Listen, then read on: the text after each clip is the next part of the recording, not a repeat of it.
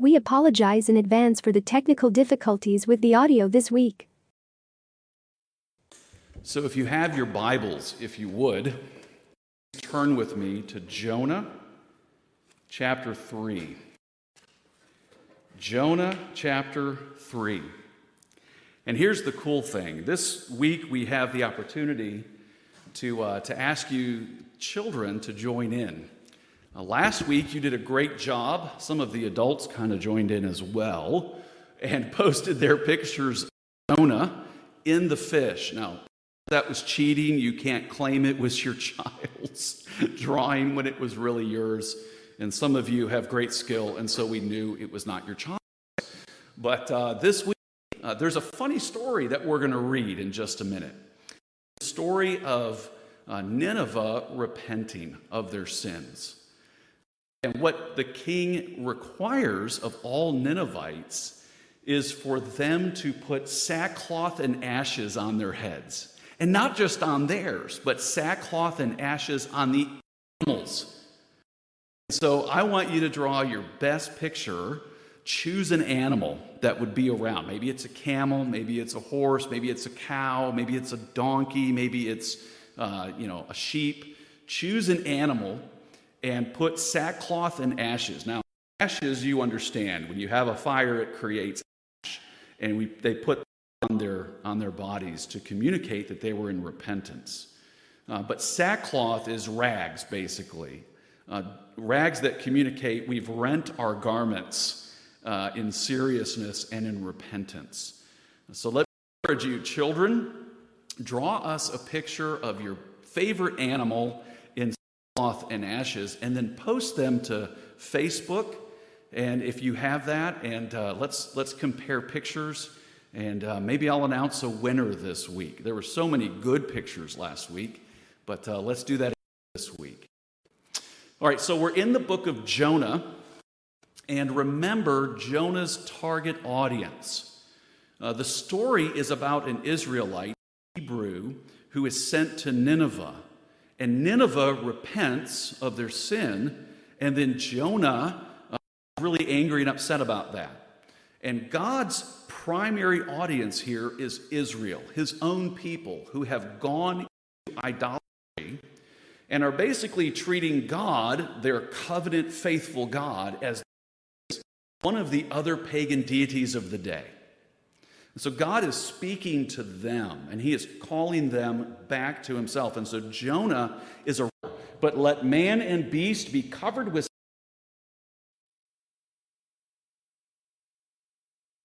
But I want to highlight again this question within the text, who knows? This is sort of the big big question that's looming. Who knows? Who knows if Jonah will repent, if Israel will repent, if Nineveh will repent. Now that they have, who knows how God's going to respond? And so it's kind of a cliffhanger for a moment that you're supposed to have as a reader. Now, the first thing notice is that God, uh, God's grace leads Jonah and Nineveh to repentance. Uh, this is what Paul says about God's grace. He says, Or do you presume on the riches of his kindness and forbearance and patience, not knowing God's kindness is meant to lead you to repentance. Now, think about what God has been doing up to this point. He called a prophet, the prophet refused to go, and then God intervenes in Jonah's life, and in intervening, calls Jonah to repentance, humbles Jonah, and Jonah's now in the belly of a fish, and he cries out to God. He remembers the Lord. Don't, don't worry and think, well, all right, so the point is God's graciously leading Jonah and Nineveh to repentance. Uh, that, that, that is a kindness of God. Uh, God is under no obligation uh, to lead us to repentance, to honor or receive our repentance. Uh, once sinners, God has every right uh, to bring the judgment, his wrath upon us. So for God to do this, for God to intervene in these moments and lead Jonah to repentance in chapter 2, and in chapter 3, lead Nineveh, who are not his covenant people, to turn from their ways is a real act of grace. It's a real act of, of mercy. Um, and so, even in Nineveh's uh, experience, they have been going through serious economic times, according to historians. Uh, earthquakes, they've had uh, pestilence, they've had a lot that's been softening them up and preparing them for this moment. And it's God leading them to turn from their ways. Now, we don't want to read too much into this. We know that Nineveh in just a generation is, is condemned by God. So we don't know that Jehovah worship has started in Nineveh or in Assyria or has taken root.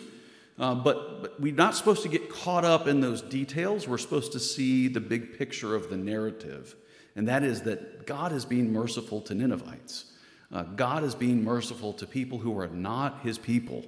And, um, and that's the message that Israel is supposed to be getting. Um, this is what the Westminster Confession says about repentance. I'm just going to read this to you.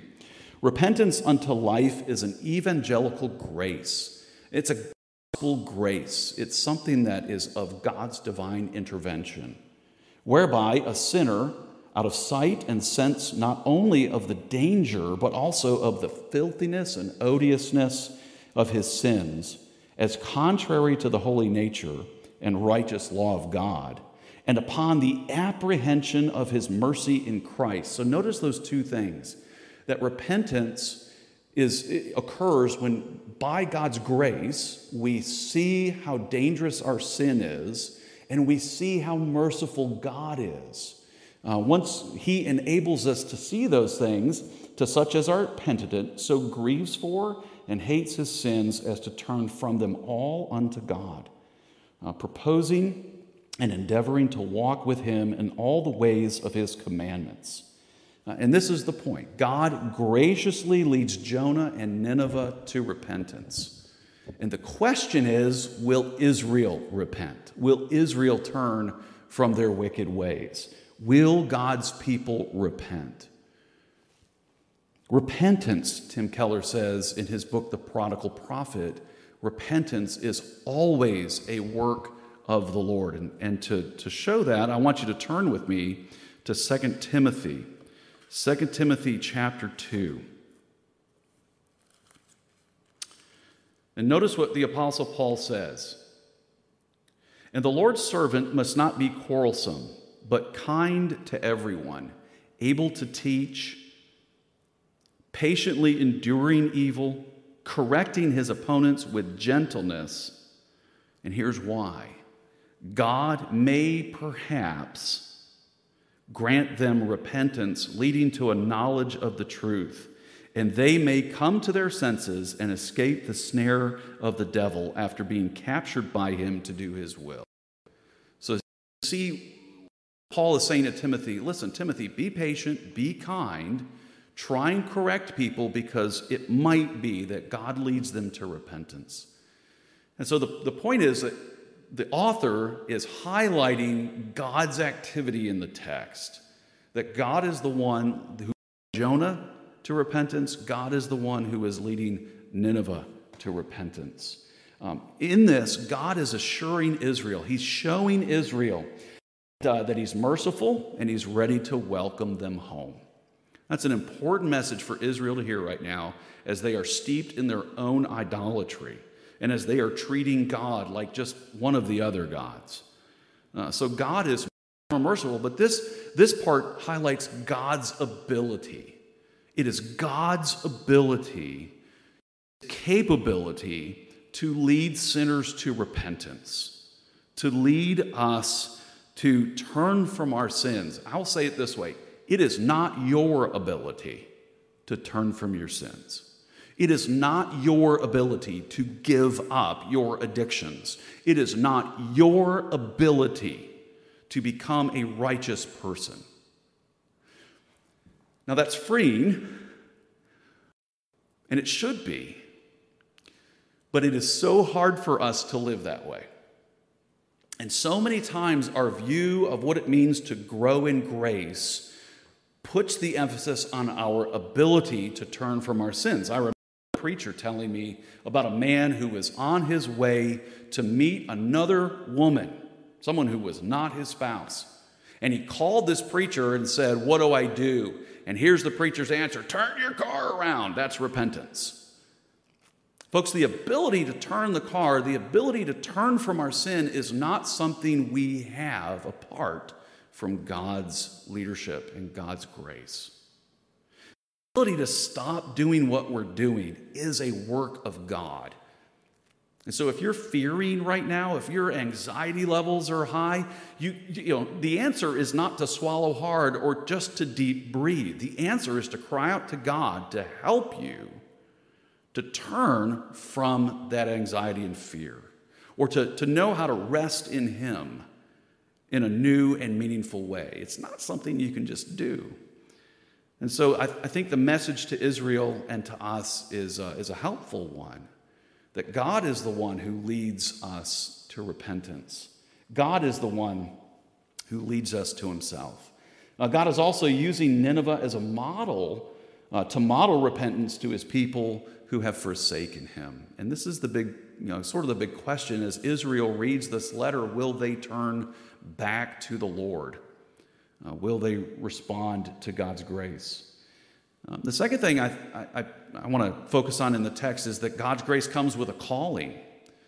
Um, this is what Titus says, what Paul says in the book of Titus. He says, The grace of God has appeared, bringing salvation for all people, training to renounce ungodliness and worldly passions, and to live self controlled, upright, and godly lives in this present age. Now, notice this. What is it that trains us?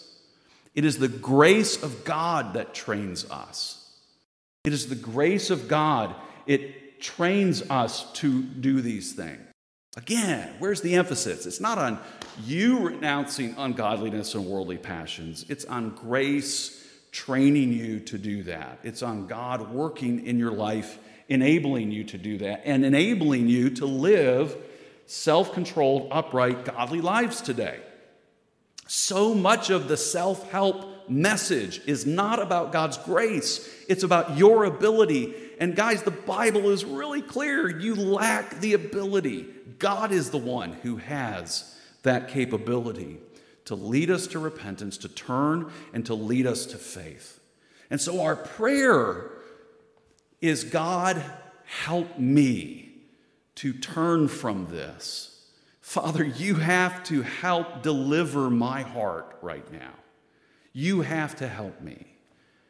You have to train me. And, and, folks, we know that's exactly what God is doing in these days. But let's finish. Uh, while we wait for our great God, the appearing of our great God and Savior Jesus Christ, who gave himself for us to redeem us from all lawlessness and to purify for himself a people for his own possession who are zealous for good works. Notice that language. Grace, when it comes into our lives, it trains us to be godly, upright people, self controlled, but then it sends us. Uh, it gives us a mission, a calling, people who are zealous or, or uh, passionate about good works. And that has everything to do with the people that we're in a relationship with. It does not talk or reference, you know, the sacrifices of good works that we would lay on the throne of grace. Lord, look at all I've done for you. No, it is it is a person who is trained by grace, who is now investing in the people around them. Others become the focus.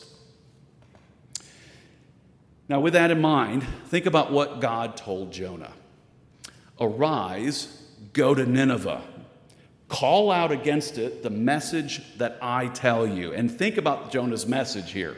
Yet 40 days, and Nineveh shall be overrun, overthrown. Now think about what God has just done. Jonah, go to Nineveh, talk to them, tell them that in 40 days the end is coming. Now, my question is is that it? Is that all Jonah said? Or was that a truncated message, either recorded for us in the book, or really all that Jonah said as he traveled through this great area? Now, there's question as to whether it took three days to get through the city, or if Nineveh refers to the region, which would have taken three days, or if three days refers to the eastern pattern of hospitality where you stay three days. These are not the issues that we should be focused on. They're, they're interesting, but the point is that Jonah spent enough time there to say a lot more than this. But the question is is that all he said? And the answer is yes and no. Is that it? Yes. That's all that it takes for someone to turn sins and repent when the Holy Spirit comes and changes their heart, when the Holy Spirit leads them to repentance. Think of Jesus' message as he started out in the Gospels uh, Repent, the kingdom of heaven is at hand. It's a very simple message, but, but there's something missing in Jonah's ministry. What, what we have presented is Jonah just preaching the, the wrath of God is coming. And you probably have heard people on the TV or preachers who you know are like that. They stand on the street corners and talk about the wrath of God. So, is that enough? Is that it? And it might be that that's all Jonah said, because Jonah, we find out, is still bottled up in his own self righteousness. Is that it?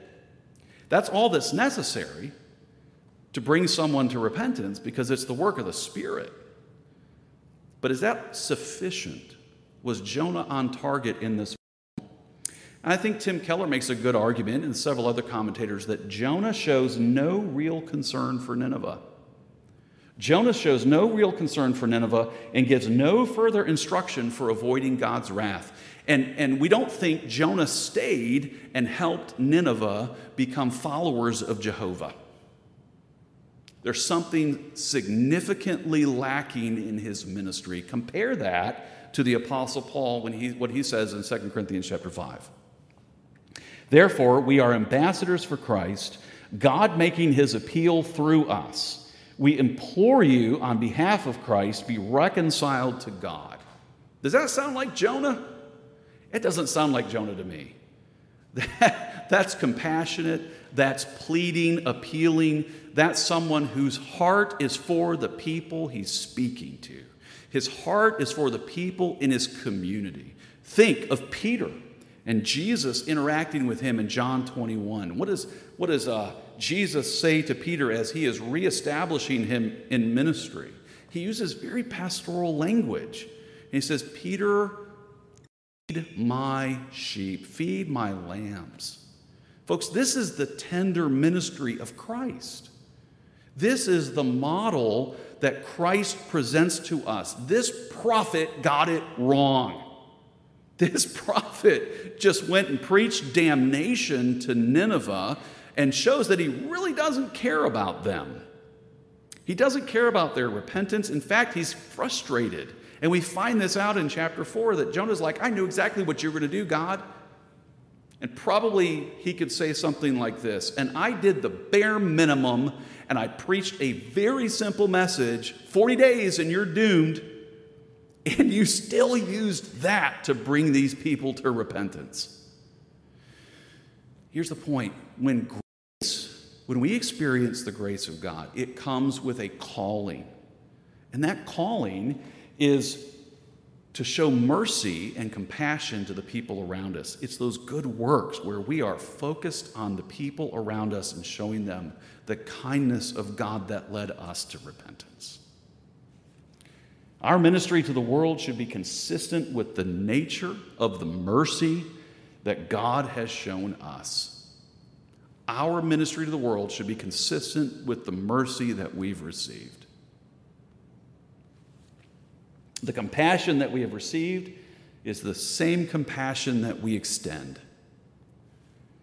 My demands on others must be reshaped by God's mercy. Now, I want you to think about that phrase. My demands on other people have to be reshaped by the mercy of God, the mercy that God has shown me. Think about it. You're in the store, you've grabbed the last thing of toilet paper. You are racing through the store like a, like a scene from Mad Max, trying to get out of there before you get accosted for the last bit of toilet paper that you have and you get to the line, and there are people in front of you who are too close to you, and they're taking their sweet time, and they're chatting up at the register, and all of a sudden, you feel the impatience. Why aren't they doing what I want? Why aren't they conforming to my demands and my plan for my life? Aren't you glad God doesn't that way? I am. I'm glad that God is patient and kind and ministers to me mercifully. But here's the point if we understand the grace that we have received, if we understand the mercy that God has shown us, that mercy has to reshape the demands that we make of each other. It has to reshape the demands I make of my staff. It has to reshape the demands that we as a leadership team of church make on God's people. It has to reshape how I, as a dad, treat my family and treat my children. The mercy, the patience, the kindness, the affection that I've received has to change the demand I place on others. Think of the story of the unmerciful servant Matthew 18. Here's a man who owes a great debt, and his master calls him before him and says, Pay me everything that you owe me. And the man pleads for mercy and says, I don't have it. And so the, the master says, I'm going to I'm going to sell you and everything you own to pay the debt. And the man says, Please be merciful to me. And so the, the master, the king, is merciful and that same servant, that same day, goes to someone who owes him just a little bit, enough to buy a good Chick fil A dinner through the drive through. Just a little bit, just a little lunch money. And he says, Pay me what you owe me. And the person who owns this, owes this servant just a little lunch money says, Be merciful to me. And this ungrateful servant throws that man in jail, demands that he pay him right away. And do you realize the context of that story? And this is what the master says. The master confronts this servant, and this is what he says And should not you have had mercy on your fellow servant as I have had mercy on you? And I think this is the question that God is asking Jonah I think the question God is asking Israel, I think this is the question that God is asking all of us. Should we not have mercy? We not show mercy on our fellow mankind, our fellow brothers and sisters, image bearers of God? Should we not show mercy, the same kind of mercy that we've received? In the context of that story is the question of forgiveness. A Pharisee comes to Jesus and says, or a disciple comes and says, How many times should I, a, uh, I forgive? And Jesus, should I forgive seven times? And Jesus says, No, 70 times seven. It's in that context of, of forgiveness that Jesus teaches this parable. So here's, here's my, my plea. If we understand the grace that we've received, and we understand the mercy that God has shown us, that has to reshape the demands that we put on each other. I would say this too it has to reshape the demands you put on yourself. It has to reshape, mercy has to reshape our thinking about ourselves and others.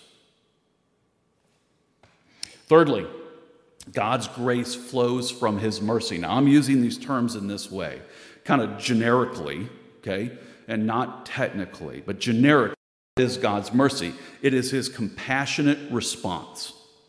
It is that feeling, that emotion of compassion that God, you know, says he has in these moments. He is compassionate. And then secondly, grace is his intervention. Because he's compassionate, he intervenes. He gets involved. Because he's compassionate, he gets involved. Okay? Think of, uh, uh, read with me Jonah 3.10. In the NIV, it says, it says uh, that he had compassion and did not bring the disaster. The ESV says God relented, and too much time is spent trying to figure out what the word relent means. It comes from the root of compassion. It comes from the root of, okay, I'm not, uh, of, I'm not going to do that. It comes from this, I, I have compassion on you, and I'm not, I'm to, I'm to change course here. Okay? But we don't like that idea because how can God change course? How can God relent from something? Um, remember, God had sent Jonah to Nineveh. Jonah knew what God was going to do. This was not a change of course, it was God fulfilling Jonah's call to Nineveh. So there's no changing of, of sovereignty here. God's immutability is not in question. Uh, he shows compassion in his response to Nineveh's repentance, and that's the very repentance that he had led them to. So, if anything, we see a bigger picture of God's sovereignty in this moment as he is intervening into Nineveh's life, leading them to repentance, and then withholding the wrath that he said would come if they didn't repent. But he knew they were going to repent. And so the, the point is not to see some, is not to read in the narrative and try and come up with some theological point. The point is to see what God is doing. And it's, it's wrong for us to try and determine theology from this narrative. It's, or that, that type of, of theology about immutability. We're meant to see the big picture. God's merciful. God's merciful. Uh, the story drives the reader to anticipate and witness uh, God's response toward those who humble themselves before Him. That's what it's driving them to. That's what it's driving you to as a reader. How will God respond? Look, even Nineveh has turned. Now, again, we don't know if Nineveh has become followers of Jehovah. They, they call him Elohim and not Jehovah, his covenant name. And then we find no history of Nineveh becoming a a Jehovah nation, a nation centered on the Lord. And, and it doesn't take long, and Nineveh is back at their old ways and eventually is destroyed by God. But this, this question is kind of remaining who knows, all right? So you're reading along and you're like, well, who knows? How will God respond? And that's the point you're meant to see is that God's intervention is fueled by his compassionate, merciful heart. His mercy is what speaks in this text that God is merciful to us. And I think uh, an important text for us to read is, uh, is Titus 3 3 through 7.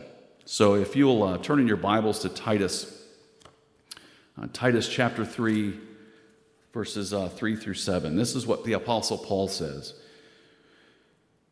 For we ourselves were once, once foolish, disobedient, led astray slaves to various passions and pleasures, passing our days in malice and envy, hatred, hated by others and hating one another.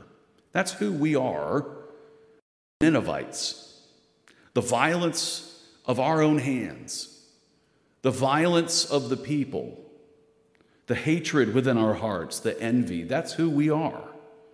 But what happens? But when the goodness and loving kindness of God our Savior appeared. His goodness and his loving kindness, he saved us, he rescued us, not because of works done by us in righteousness. Paul is adamant. God did not do this because of what you offered him, but according to his own mercy by the washing of regeneration and renewal of the Holy Spirit, whom he poured out on us richly in Jesus Christ our Savior.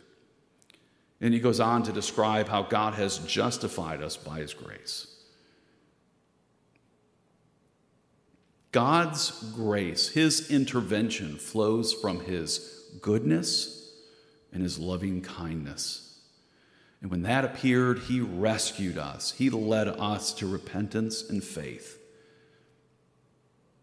And that's what God is saying to Israel.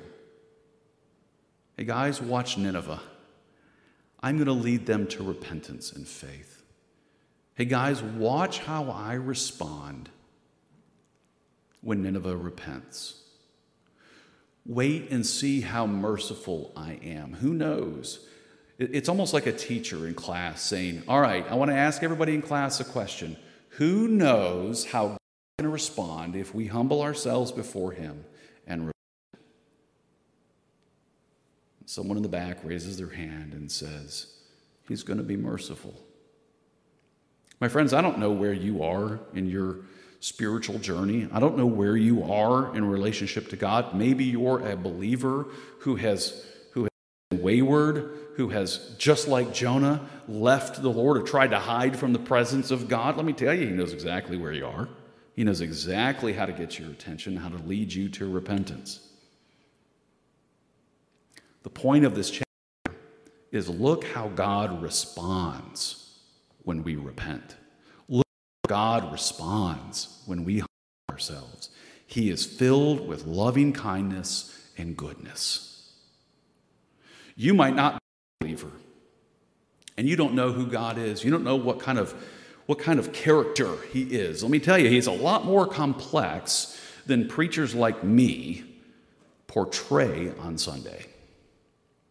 He's a lot more complex a character. And so I would urge you to read the scriptures, maybe start in the Gospel of John, and ask God to reveal himself to you. Because I promise you, he's good, his loving kindness never fails, he's merciful. You may be who thinks God could never forgive sin that I've committed. You're wrong. He's merciful, he's kind. And so that, these are the applications I want to ask.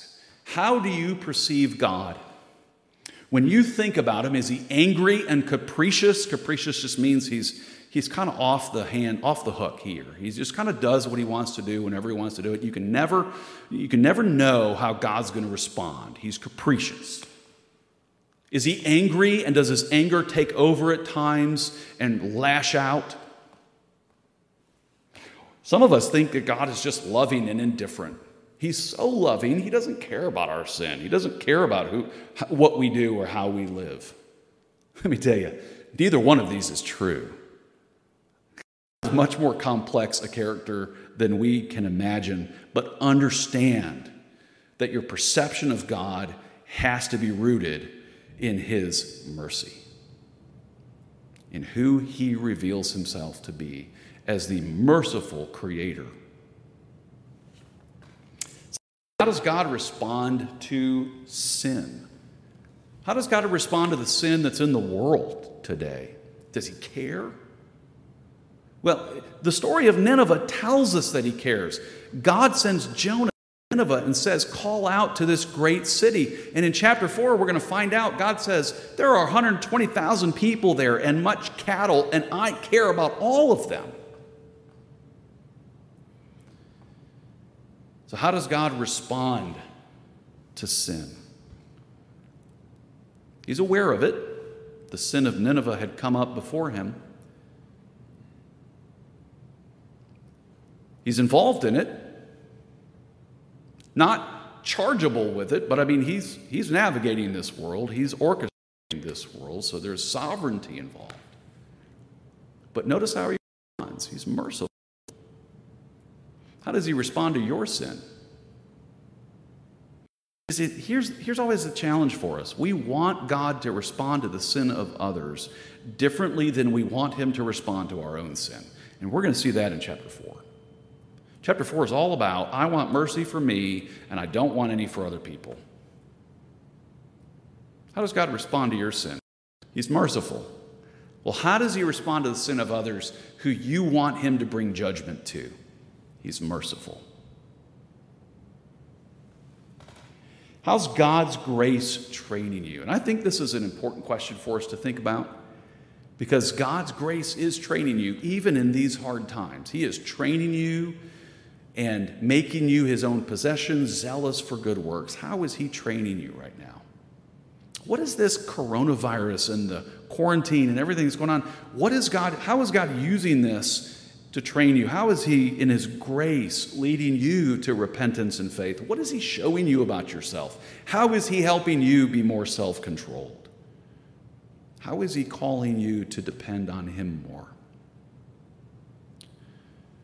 Church family, make no mistake. God is at work right now, and He's training us for His glory. Conform us to Christ but it's His grace that's doing that. This is not God's anger or capriciousness. This is His tender mercy leading us by the hand to repentance and to faith. How is Jesus better than Jonah? Well, I've already alluded to it uh, in, in the earlier text. Jonah's half hearted ministry Jonah is preaching the condemnation of God, doesn't stick around to lead them in learning the scriptures and knowing who the Lord is, and learning to worship the Lord properly. Uh, delivers his blunt, straightforward message and moves on to the side of a mountain where he wants to watch God destroy Nineveh. You think Jesus is better than that? Friends, I know Jesus is better than that. His life and ministry demonstrate his great superiority as the faithful prophet of God, who not only preached that the kingdom of heaven is in hand and that everyone should repent, but stayed and ministered to the sick, the dying, the lame, the demon possessed, the blind, and he taught and taught and taught so that we could know God, so that we could walk in Christ and abide in the Father through Jesus Christ. He calls himself the Good Shepherd. Jonah could not make that claim.